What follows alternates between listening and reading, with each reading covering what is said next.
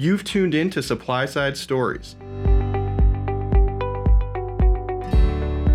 The innovations, influencers, and breakthroughs defining the future of health and nutrition.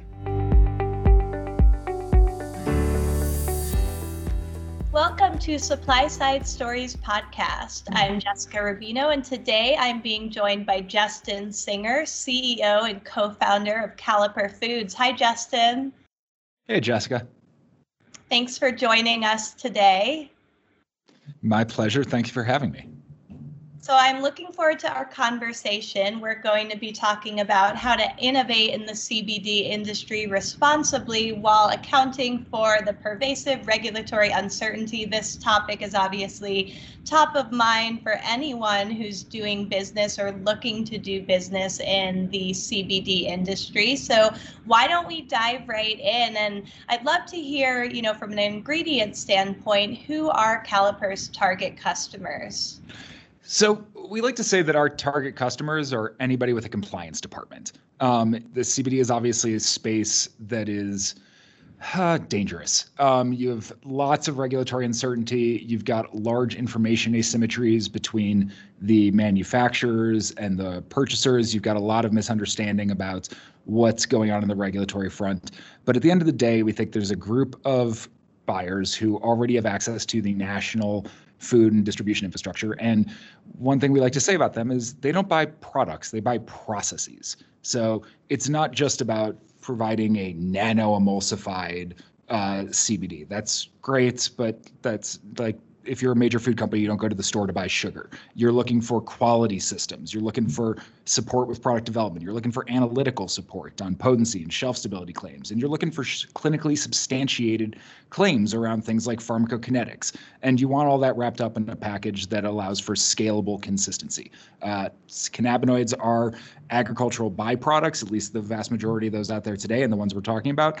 And agricultural byproducts can, in their natural state, point variance, but variance is the enemy of scalability in any sort of production environment. So you want something that is consistent enough that you can label it accurately and completely, and that it can scale up without throwing that million dollar run into the trash because of some uncharacterized uh, constituent of the broader full spectrum compound that you brought in that maybe has an oxidative impact on the final product. So that's we're looking for people who recognize the importance of all of those issues. They you can say that people have the patience to do it right, but the infrastructure to do it big. Um, people who speak our people's language, by which I mean food scientists from major food companies. We we love nothing more than to talk to technical teams. Um, we got people here from WhiteWave Known, from Church and Dwight, um, from Ingredion and, and Eurofins, and they just love talking to people who've had similar experiences and care about operating compliantly the way that we all do, understanding that we hold deep responsibility for producing food products for the public. Well, I love how you stated that, and I couldn't agree more that it's really about, you know, making sure that the right supply chain partnerships are in place, and the fact that your, you know, your target customers are those who think about not just ingredients but processes, and particularly for this space, that's so so important. Yeah, you just really have to be careful of buzzwords. Absolutely. So let's talk a little bit about development versus commercialization when working with CBD today. Yeah, so it's an important distinction to understand. Uh, CBD, when you say that CBD is in a regulatory gray area, when I say CBD is in a regulatory gray area, it's important to define what that means. So the production of CBD through hemp cultivation and extraction is legal. It is explicitly legalized under the 2018 Farm Bill, the Agricultural Improvement Act. Um, there is no question about this. The USDA is out there doing rulemaking. Um, the DEA is trying to shove their nose in it, but are getting pushed back by the Senate. Um, and Congress Congress clearly wanted these products to be available. They wanted a new crop for farmers across the country.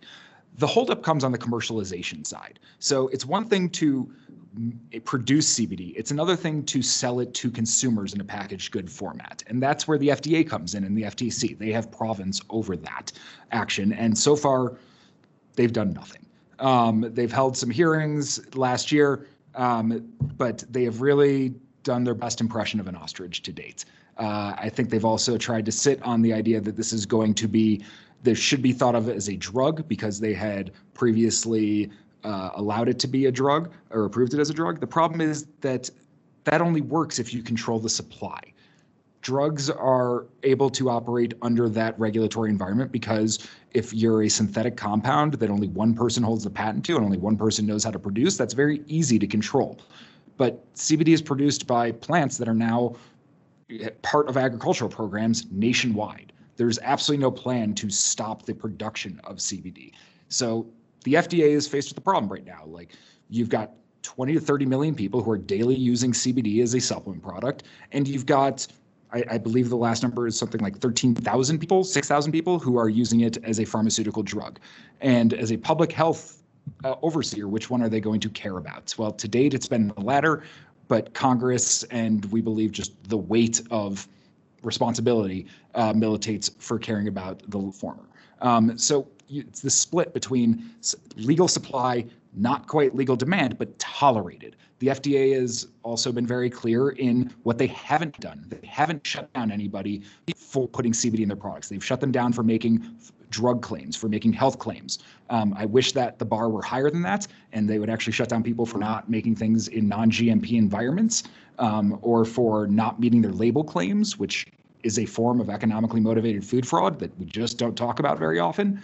Um, but that is the world that we are in today. So I say that all as introduction to the idea that it is completely legal and clear path legal to develop CBD products, to work with a company like ours or one of our competitors to actually start seeing, hey, what might be the right format, the right application for a generalized anxiety anxiolytic like CBD um, in a, the context of a functional food, beverage, or supplement? What, is, what do I need to learn about operating with this new bioactive? What does the degradation curve look like in my matrix? These are all questions that should be asked long before you decide to launch a product. They are all part of the development phase. And again, that phase is all legal and we are working with a large a number of very large food companies who understand this and they want to run a healthy process they don't want to Cong- or FDA to come out with a rule and be sitting there saying, well, great, now we've got nine to 18 months of development before we can feel safe and compliant putting a product on the shelves. They want to say, great, we're off to the races now because we've already made that investment in development. And the commercialization piece, yeah, we'll wait for it, but we all know it's coming. It's just a matter of when. So why not start training now? It's like if you're going to run a marathon, you don't start thinking about running the marathon on the day the race begins like you do a lot of prep work in the interim. That's where we are today and why it's important to understand that distinction.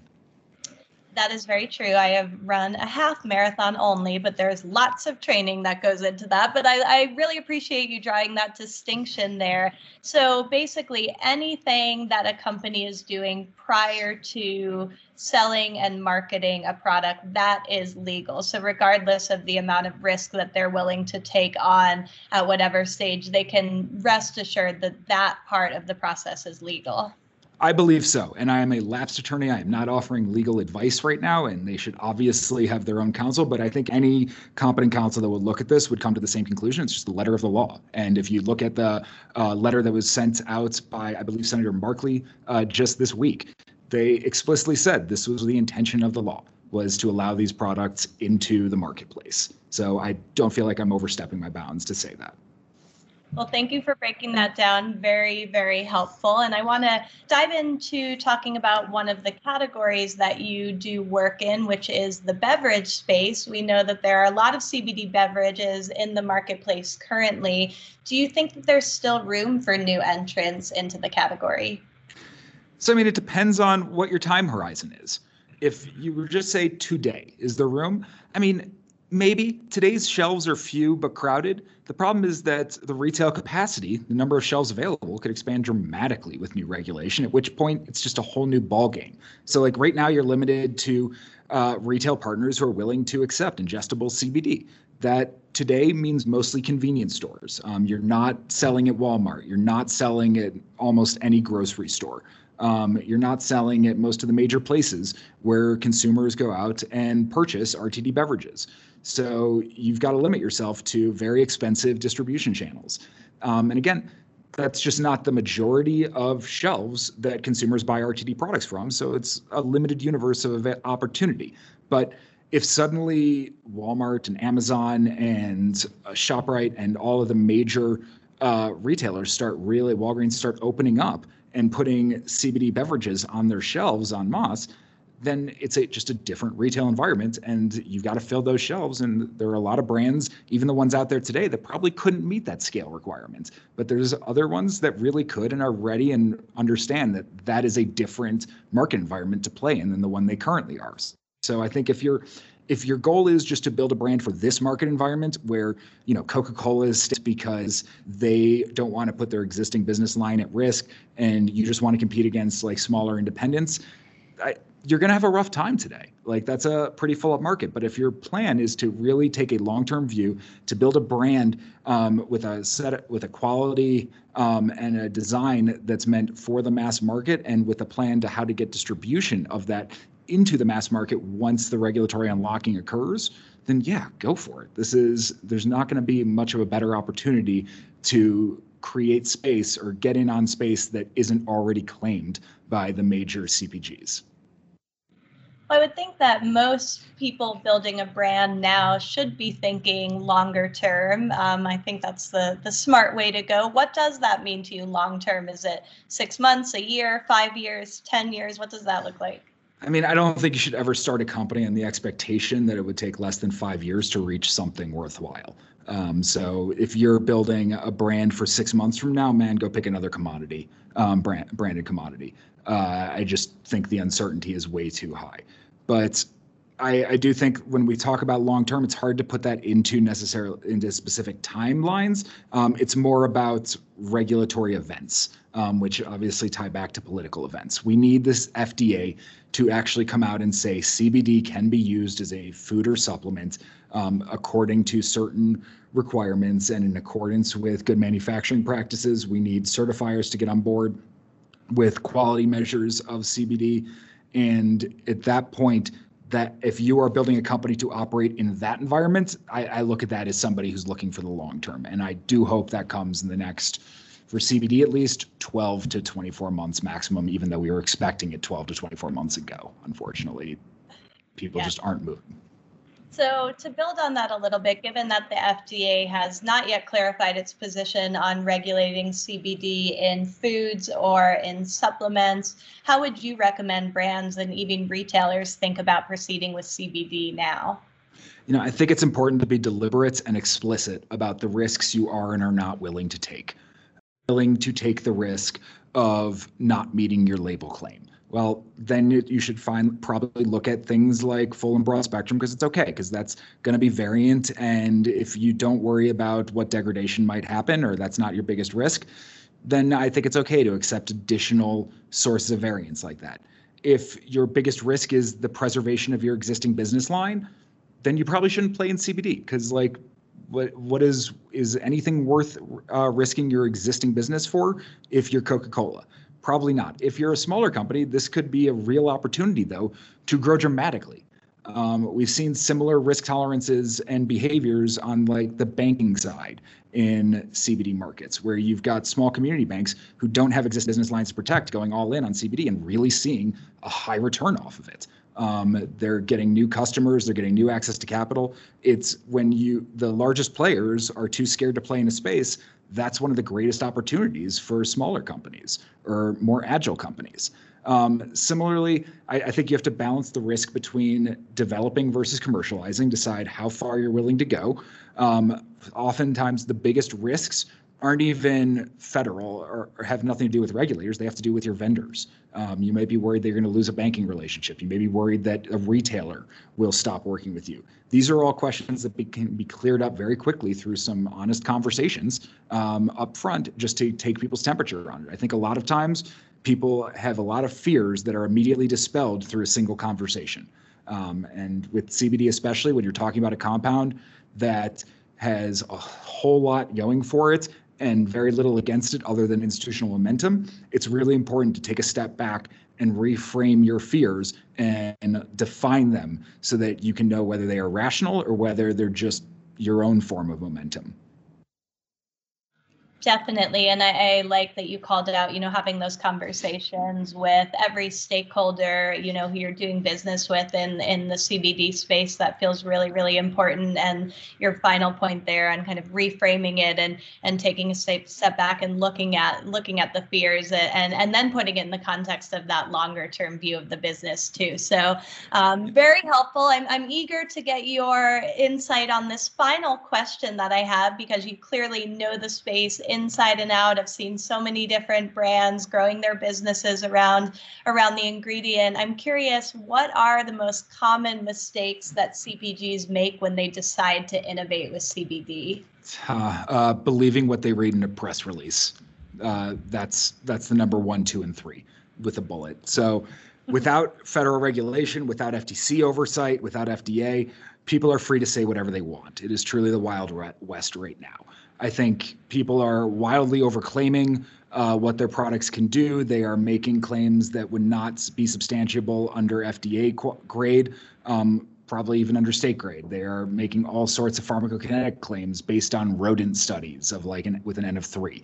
Um, they are saying that they can meet certain scale targets that would make them large enough to produce all of the CBD in the country on a daily basis. Um, there's just like a lot of very bold claims that all tend to fall apart upon the smallest amount of inspection. So I, I, think the most important thing you can do as a CPG company, if you want to have a successful innovation with CPG with CBD, is to involve your technical team as early as possible and send them out to vet these people themselves. Don't let your business people drive this innovation other than in the broadest possible sense because they just don't have the tools most of the time to understand when they're being lied to. Your technical team, they should be able to go out there. You send your quality manager, you send your R and D chemist. Um, they in probably 15 minutes can suss out whether a partner is for real or not. Um, and that's what they're there for. You're paying them because they understand food science. Food science, so you really should let them put that expertise to work. Such excellent advice, Justin. I'm sure anyone listening to this will benefit from taking those words to heart. We really appreciate your time today. So much valuable information and great insights. And thank you for sharing that. And thanks everyone for listening to SupplySide Stories podcast today. Thanks, Justin. Thanks so much for having me. Really appreciate it. Thank you for listening to the SupplySide Stories podcast. We are continually looking to improve your podcast experience and want to hear from you, the industry listener. Please take a moment to take our quick survey and provide your feedback at naturalproductsinsider.com slash podcast survey.